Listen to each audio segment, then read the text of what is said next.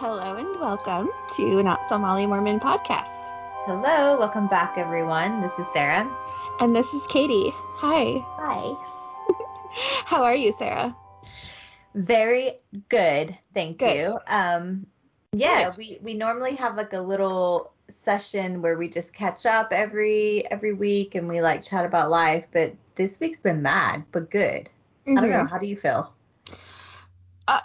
It's also mad. I, I never say mad because it's very British. It's Is it? See, I don't even know anymore. Ew. Look at me, like becoming that person who I find really obnoxious. no, it's it's cute. Yeah, my I feel like this whole week has just been wild, but um I'm here. And yeah, normally we we even chat for 15 20 minutes before we hit record, but I just called Sarah and I was like, "We got to get this going. We have stuff to do. Record. Here we go." Exactly. So, this week I don't have any announcements. We're just going to get right into it. Ooh, I'm so excited. I have another talk for you. I know you you just love feeling like you're back being a Mormon and listening to General Conference. It's just the most fun thing for you, right? It is amazing. I have to say, it made me chuckle earlier this week. Katie and I were chatting about when to record, and and originally, like, kudos again to Katie for stepping in and preparing because I was like, yeah, I'll do it. And then my son was like, hey, I might have chickenpox. So we were like, right, we're going to have to work from home. I'll take care of the kid.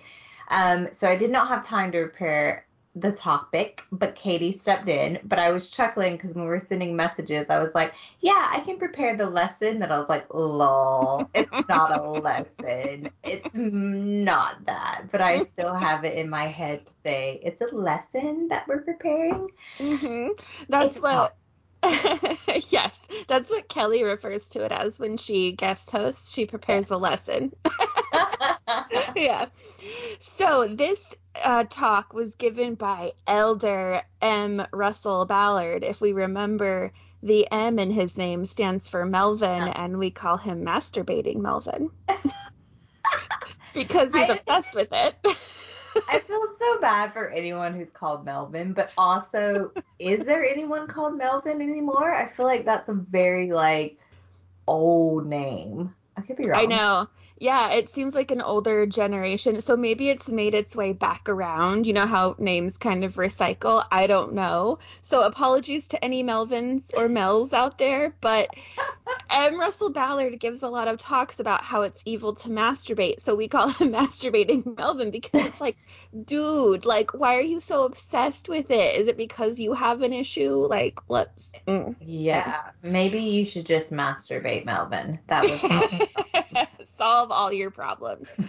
So this talk is called Stay in the Boat and Hold On with an exclamation point. Oh, Oh, boy, oh, I cannot wait for this analogy. I know it's going to be over the top. It's obviously a boat themed analogy. I am pumped. I am boat themed. Okay.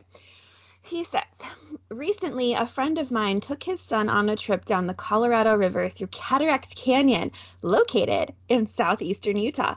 The canyon is famous for its 14 miles, or 23 kilometers, of whitewater rapids that can be particularly hazardous. Ooh, ooh, ooh. Oh boy, I already know what's happening. Have you ever been on a river trip, like a river Like a- rafting trip? I have. So in North Georgia, um, you can go on like white whitewater rafting trips. Mhm. So I've done that a few times, or like go tubing as well. And then also, I don't know if it was whitewater, but I did it in Provo and that the river. Like we went tubing, and I feel like vaguely remembering there was a part that was like super rough that you had to get out and then walk around and get back in. I don't know if that classifies as. Yeah, I've done that. I haven't done um any kind of boating or Yeah. any kind of that, but I have done the tubing, which yeah, it was it wasn't rough, but it felt rough to me at the Oh, time. see, I I'm a wuss. Like I've done the boat thing in North Georgia, and I hate that shit. It stresses me out so much. Oh, I don't know why. I don't enjoy it. It doesn't. The adrenaline doesn't do it for me. I just get stressed that I'm gonna get thrown out I'm and I'm gonna same way. drown or run Yeah. Like go into the edge of like the banks of the river and get bitten by a snake because hashtag Georgia, right? Don't enjoy it. Not a fan. And I always envision that they all, even though they don't end this way, I envision that they all end in a waterfall because of movies. yes, that as well. Even though that's not the case. Okay. At the beginning of the trip, one of the experienced river guides reviewed important safety instructions, emphasizing three rules that would ensure the group's safe travel through the rapids. Rule number one stay in the boat. Rule number two always wear a life jacket. Rule number three always hold on with both hands. And then he said again, with even more emphasis, above all, rule number one stay in the boat. I mean, like, of course everyone wants to stay in the boat. You were just saying you're terrified of being thrown out of the boat. Exactly. That's what I'm thinking. Like, like statistically speaking, how many people actually want to jump out of the boat? So this analogy is already off to a rocky start because right. like there's a vast majority of people that are like, oh, you know what? I'm gonna be a daredevil and I want to jump out of the boat. That's that very, very happen. few. Yeah. and you already see where this is going, right? The analogy is the boat is the church, right? so yeah, keep that in mind. Oh my god. Let me let me guess. I bet somewhere in this talk or in a Sunday school lesson they would tie this in with Lehi's dream and vision of holding on to the iron rod, not going to the spacious building, you know, something like that. something like that. You could be their writer. Ah, this adventure reminds me of our mortal journey. Most of us experience periods in our lives where the tranquil waters of life are appreciated. At other times, we encounter white water rapids that are metaphorically comparable to those found in the 14 mile stretch through Cataract Canyon. Challenges that may include physical and mental health issues, the death of a loved one, dashed dreams and hopes, and for some, even a crisis of faith when faced with life's problems, questions, and doubts. Yeah. yeah. Oh boy. Okay. The Lord in his goodness has provided help, including a boat, essential supplies such as life jackets, and experienced river guides who give guidance and safety instructions to help make our way down the river of life to our final destination. Here we go with the analogy. Here we go. Yeah, the I boat, mean... the, the boat, the supplies, and the guides. We all know what these are metaphors for, but he's gonna explain, right? I mean, honestly, the church and the writers love a good metaphor, a good overarching analogy. Like they love all this shit. Oh, they eat it up. They eat it up. President Brigham Young commonly employed the old ship Zion as a metaphor for the Church of Jesus Christ of Latter-day Saints. he he said on one occasion, we are in the midst of the ocean. A storm comes on, and, as sailors say, she labors very hard. I am not going. I don't know why, but I instantly went to like a pirate voice in my head. And arr, arr, she labels very hard. oh, I am not going to stay here, says one. I don't believe in this ship, Zion. Oh my god.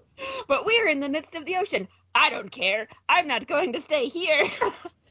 Off goes the coat, and he jumps overboard. Will he not be drowned? Yes. So with those who leave this church. It is the old ship Zion. Let us stay in it. I mean, again, who is going to jump off a ship or a boat in the middle of a storm. This doesn't make any sense unless they're like delirious from dehydration or they have a disease. I mean, those scenarios, okay, I could see them being in the not like not in the right headspace and would be like jumping out makes like a lot of sense. But who just jumps out of a ship in the middle of a storm? Why I know. Unless you I know you get on a life raft or something, you or you get on a door like they, he didn't, they she did in Titanic. You don't, you don't fucking just jump out and swim. what? Brigham Young, what are you saying, you old racist pedophile? Okay. Here, so given the challenge, challenges we all face today, how do we stay on the old ship Zion? Uh, first of all, Melvin, I don't want to be on the old ship Zion. I don't I, jump off of that ship. I wouldn't board it, okay? But exactly. First of all, I wouldn't board it. If I did board it, I would be that person that's you'd like, be, you'd God, be the you'd be the one in a thousand that's like, wee, let me dive off. I'm through with this shit. Bye, bitches. I'd rather be eaten by sharks. Bye. I'd rather be eaten by sharks than be on the ship with Brigham Young. Toodaloo. okay. So here is how. We need to experience a continuing conversion by increasing our faith in Jesus Christ and our faithful, faithfulness to his gospel throughout our lives, not just once, but regularly.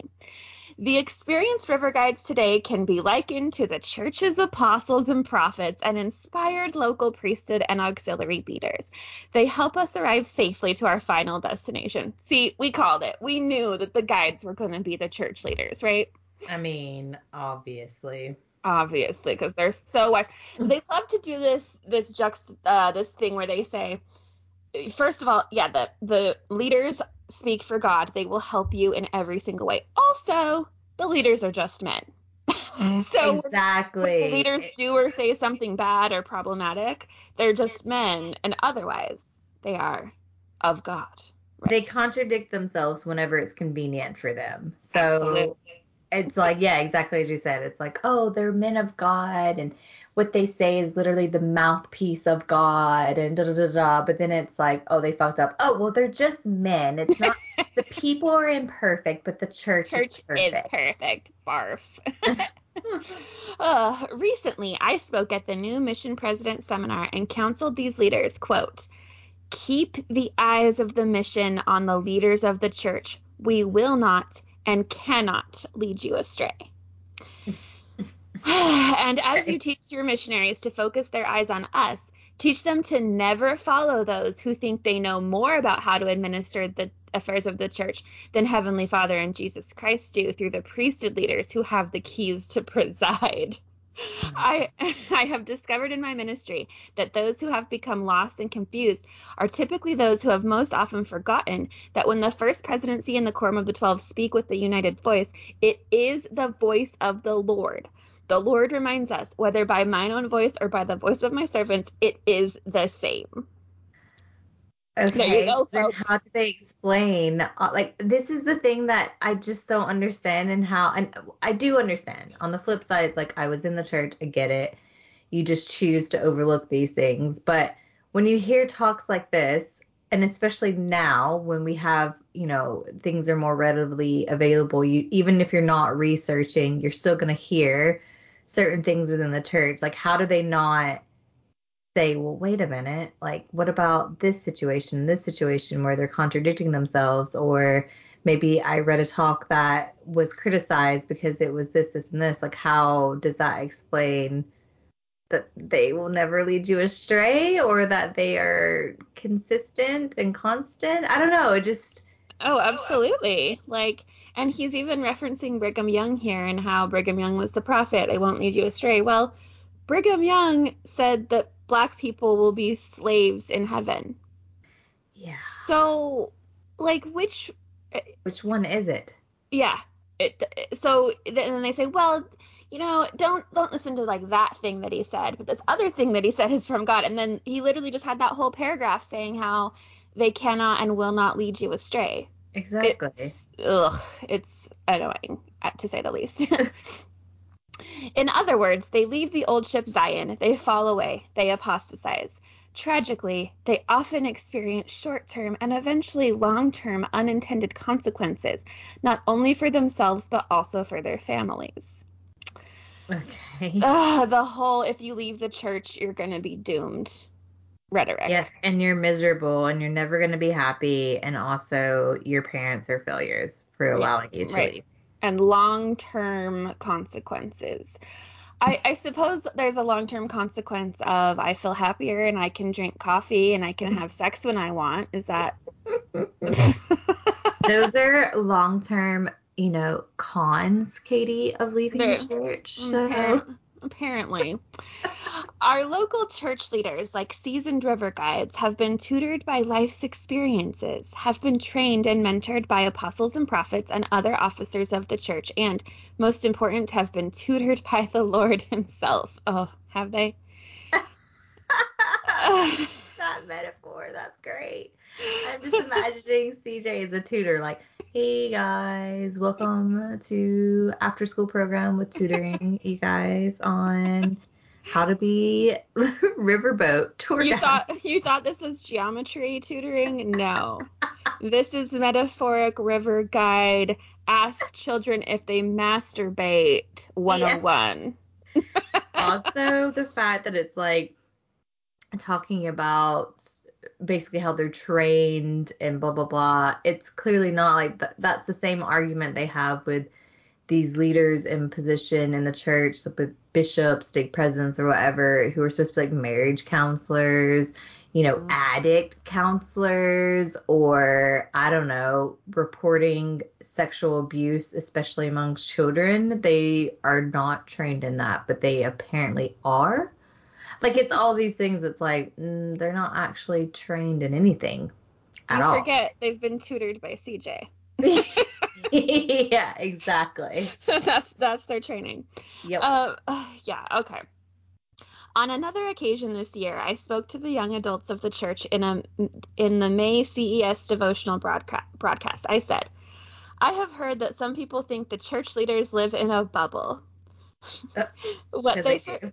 yeah, what they forget is that we are men and women of experience, and we have lived our lives in so many places and worked with many people from different backgrounds. I'm gonna pause there. I like how he. uh, I'm using like um, ironically. I like how he put men and women of experience because there are no women leaders of the church. There are women appointed to lead the other women, but they're appointed by the men. I just want to say. Exactly. and also it's saying we've lived a life of experiences and blah blah blah. Yeah, on on church members' dime because they're hmm paid to Mhm. basically do this stuff. Well, not basically, they do get paid. And they live a great life and are able to travel to administer to, you know, all these different people and and gospel, you know, teach, spread the gospel and blah blah blah. But essentially, it's just like traveling for them on the the members. on the tithing payer, payers money and it's all it really is all within the bubble of mormonism it's Yep. not as if they're really experiencing other religions or cultures in depth because it's all with with the idea to convert or to preach or whatever so Exactly. our current assignments literally take us around the globe, where we meet the political, religious, business, and humanitarian leaders of the world. Although we have visited the White House in Washington, D.C., and leaders of nations throughout the world, we have also visited the most humble on earth. When you, ah. yeah, remember when they went to Kenya and told the, the people who were in deep poverty of Kenya that the way they get out of poverty is to pay tithing? Yeah, that that one makes my blood boil. I still cannot believe that, like how I just can't. Like how It's- privileged can you honestly be to have Mhm. that conversation with those people and not even have an ounce of guilt or shame for even asking for their money when you are a hundred and over a hundred billion dollar I'm not even call it a church organization or company. Like that's wild to me. Like that Mhm. just shows to me how corrupt and disgusting they are. I can't. can't. because with how much money they have, they could have helped those people quite a bit. But instead, instead they said the way to not be poor is to give us your money. Uh, along with rule number one, as I've applied it, remember rules two and three. Always wear a life jacket and hold on with both hands. The words of the Lord are found in the scriptures and the teachings of the apostles and prophets. They provide us counsel and direction that, when followed, will act like a spiritual life jacket and will help us know how to hold on with both hands. I mean, they need to get new material because this is also giving me like the um uh what is it? Armor of God analogy as well. It's like you have your, you know, your what is it? Your helmet and your chest shield or brass plate and your spear and like you you're you're all armored up with the the armor of God. Oh, because you need all that armor because supposedly it, on one hand Satan's not powerful, but then on the other hand he's super duper powerful and you never know which one he's going to be. So put on your armor, put on your life jacket. Everything is scary and stay with us. As I have known people who have not stayed in the boat and have not held on with both hands during times of trials and troubles, I have observed that many of them have lost their focus on the central truths of the gospel. The reasons why they joined the church in the first place, the reasons they remained fully committed and active in living gospel standards, and blessing others through dedicated, consecrated service, and the ways in which the church has been in their lives a place of spiritual nourishment and growth. So, it's like he's saying that people who leave the church just have forgotten how great the church is. When in truth, um, we just discovered how awful it was. I mean, I'm sorry, but there's not any ounce of me that's like, oh, the church is really great. I just forgot how good it was. Like, if I just go back for one Sunday, I'll remember how amazing it is. You'll remember how much it nourished your life. it, it it's as if he says he knows people who have left the church. Maybe you should have a conversation with them as to why, because it's not as if we just got lazy and forgot. We discovered the truth and and realized we don't want to support a church that yeah. believes and teaches these things. So But we're lazy, Katie. That's what it is. We're, we're just lazy and forgetful. That's what it is. Yep. Uh, Joseph Smith taught this central truth, quote, the fundamental principles of our religion are the testimony of the apostles and prophets concerning Jesus Christ, that he died, was buried, and rose again the third day, and ascended up into heaven, and all other things are only appendages to these which pertain to our religion. J Dog, you're leaving out a very essential part where he teleported to America. Exactly because that's the that that is the central theme of Mormonism is that yes, they believe that Jesus lived, he died, he was resurrected. They're, they're, he's leaving out that really crucial part where he flew over to the Americas and taught the people there who were supposedly from Jerusalem. That's what makes Mormonism Mormonism, folks. and also, he just like teleported over there with his his resurrected gnat on his shoulder. oh, yes, his little zombie pet gnat on his shoulder. Still waiting for that artwork, people. If you haven't listened to Book of Nat, that may be one of my favorite episodes we've ever done, and it's very short and hilarious. So go back and listen. It's only a couple episodes ago. Oh man. Oh man. So sometimes faithful Latter day Saints and sincere investigators begin to focus on the appendages instead of the fundamental principles. Now, this is where why does my mind go to penis when I hear um, appendage? Appendage. I mean, it immediately it went there and I'm trying I was trying so hard. so hard. exactly. I was like, for we, once, I'm gonna be appropriate so Katie doesn't have to say, "Ew, Sarah," and, and you went there. So I'm happy. I mean, Let's open that up. You, you've infected my mind enough, and I'm happy to say that that I don't think we go an episode without mentioning wieners. It's just what happens. Like it, that's just okay. Okay, so let's let's focus on that appendage. Um, let's that, focus on that willy. that is, Satan tempts us to become distracted from the simple and clear message of the restored gospel. Those so distracted often give up partaking of the sacrament because they have become focused, even preoccupied, with less important practices or teachings or appendages. well, so uh, again, this is his metaphor for saying maybe a a member gets caught up with researching Joseph Smith's polygamy or Brigham Young's racism or the Mountain Meadows massacre or any of the other super problematic homophobic sexist things in the church and he's saying those aren't important just don't focus on that appendage God. or you know all of those are hundred percent reason enough to leave the church. And then there's also the other side of it as well. That's like even more support and argument to say to leave the church is like it's it's all fake. You, it's all fake. Discover that Joseph Smith had multiple accounts of the vision, and yes. then he changes that. I mean, everything the, about Joseph Smith is a lie. It's a lie. He's a con man. The gold plates weren't real. It's, exactly. All of it's made up. The Book of Mormon, he just spewed shit while he was had his head in a hat and someone wrote it down and that's the scripture. that's it. And they're basically saying like, "Oh yeah, but just don't focus on that. Skip over that. Skip over the sexism, the racism, the homophobia, the, you know, all of the problematic areas. Just like don't focus on that and think about faith. Just think about faith. think about that munch and mingle you're going to tonight. Focus on that. Munch and munch and mingle those appendages. Mm. exactly. Oh, others may focus on the questions and doubts they experience.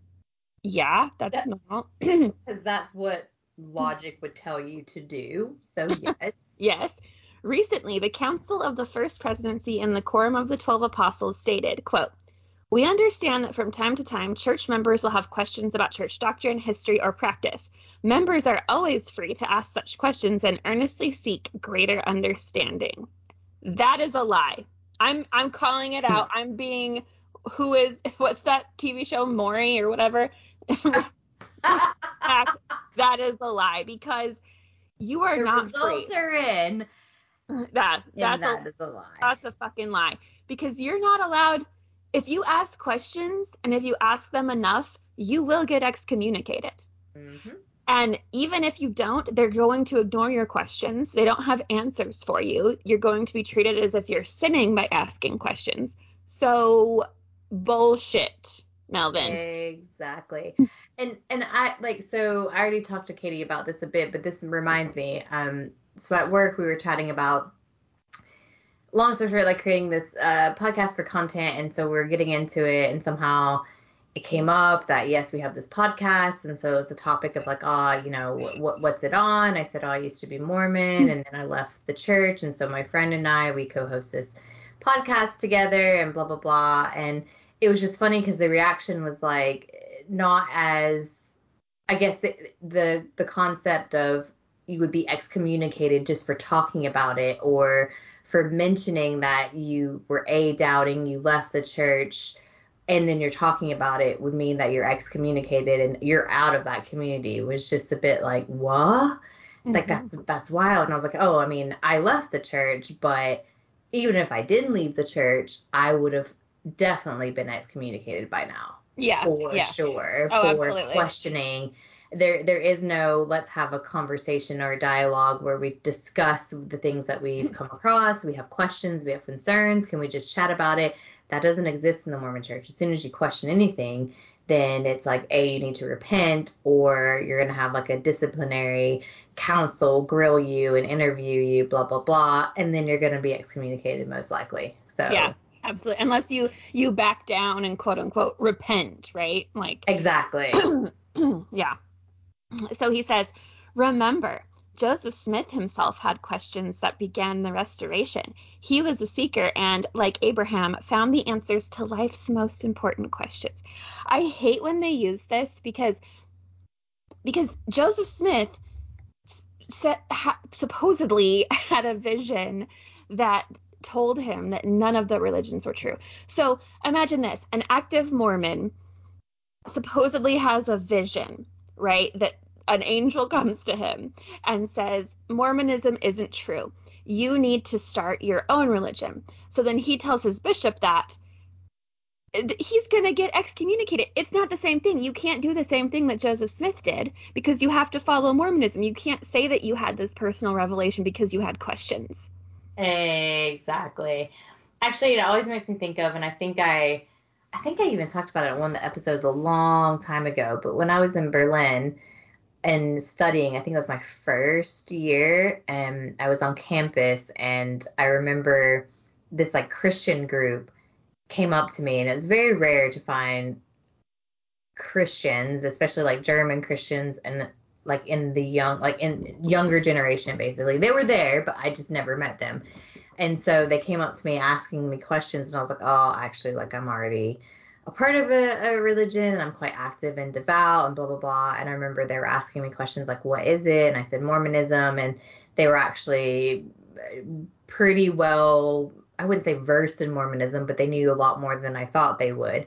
Mm-hmm. And one of them asked me the the question of, well, what makes your church true? And I was like, ah, oh, well, you know, we have the Book of Mormon, which is like the, you know, an addition to the Bible, but it's when Jesus Christ came to the Americas, it's a New Testament, da da da. And I was like, and we also have a living day prophet. And they're like, okay, but again, what makes you different from other religions and, and why is the Book of Mormon true? And I was like, oh, because, you know, Joseph Smith founded this church because he got, you know, revelation that there were all these other churches out there that weren't true. And so he was told to create this new church that would be the new true, like the only true church on the face of the earth. Blah, blah. This is very arrogant Molly Mormon, right? That's like, let me educate you guys on why the church is true. And I remember she asked me a question that kind of stumped me, where she was saying, Well, how does that, again, like, how does that make your religion and any different from all the multiple other religions out there that have similar stories of a guy who says that he's a prophet of God and received revelation and therefore created this new religion and a new book? Like, basically, I think they were even referring to like Islam and like multiple different religions where it started with a man who you know, said that they were a prophet of God and received this revelation to create this new religion and to write a book. Mm-hmm. Mm-hmm. And I couldn't answer it. I couldn't. I was just a bit like, um, because the church is true. because I, faith. I don't know. I don't know. And I remember even writing about it in the good old Sarah journal, right? When I got home, that was a good missionary opportunity because we exchanged numbers. We like had a WhatsApp group where they would invite me to activities and I would invite them to activities. It was so lame. It's like cringy thinking about it. but I was convinced that that was a missionary opportunity. And I just decided to push that really far down and not think about it again, even though it made me question because I had never considered that. I was living yeah. in a bubble. Didn't even think that there could possibly be any other religion out there that has a similar story and narrative I just thought it was only Mormons and Joseph Smith, and that was it. Yeah. Oh, absolutely. That's how I thought too. And I find it fascinating that the, the thought of where you're born really dictates uh, a lot of times which religion you believe, if you believe in it, because uh, many people, if they weren't born in the U.S., they're most likely not going to be Mormon. Um, uh-huh. But the, it, and I, I also think it's interesting that this person saying that to you was a religious person because to me that very well highlights how all religion is false because mm-hmm. even with Christianity it's older but it's man-made and what makes it more believable or more true than anything else right? Yeah exactly. Exactly. I do like that argument of so your your leader in your book, what makes your leader in your book more true than someone else's leader in someone else's book? You, mm-hmm. you just can't you can't prove any of it. no, which I yeah. think is really funny to your point that you just made that it's a very like a comical scenario that if you were looking on the outside and you were an atheist mm. looking at these two religious people having this conversation where they're both trying to convince the other that their religion and their prophet and their book is the true one going back and forth, right? When it's like neither of them can be proved that they're true, yeah. but they're going to just continue to try to convince the other one that theirs is the right one. Yeah. it's, it's pretty funny. uh, he closes out by saying, Brothers and sisters, stay in the boat, use your life jackets, and hold on with both hands. Avoid distractions! and if any one of you have fallen out of the boat, we will seek you find you, minister to you, and pull you safely back onto the old ship Zion, where ah. God our Father and the Lord Jesus Christ are at the helm and will guide us right, to which I humbly testify in the name of Jesus Christ. Amen. I mean, fuck that. I would be like cutting my life jacket off and saying, please do not pull me on board. just be like actively punching them in the throat, saying, "No, I don't want to get back in that old shit. That's no, I I jumped out for a reason." I mean, I would be like cutting my arm so blood would come out and a shark would eat me so that I could not get on board this Oh, ship. that's right. That's that's what we were we were diving into the sharks. sharks, please come hither. I'd rather. Please. eat me. Someone, someone throw chum in the water. Someone. I need to be in. Oh, so that's that's the talk about how scary it is to leave the church, aka jump out of a boat. Um, stay in the boat, but I'm glad we're not in it. We're we jumped off the boat and we're sunbathing on a tropical island of ex-Mormon heathenism right now, and I couldn't be I happier. love that metaphor. I'm all for Mhm. that.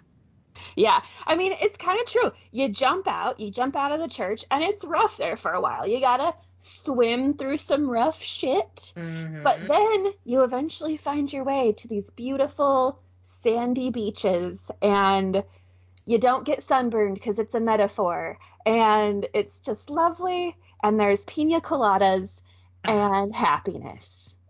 I mean, and it's not located in Missouri. So that is also good. that is also good. Sorry to anyone who lives in Missouri.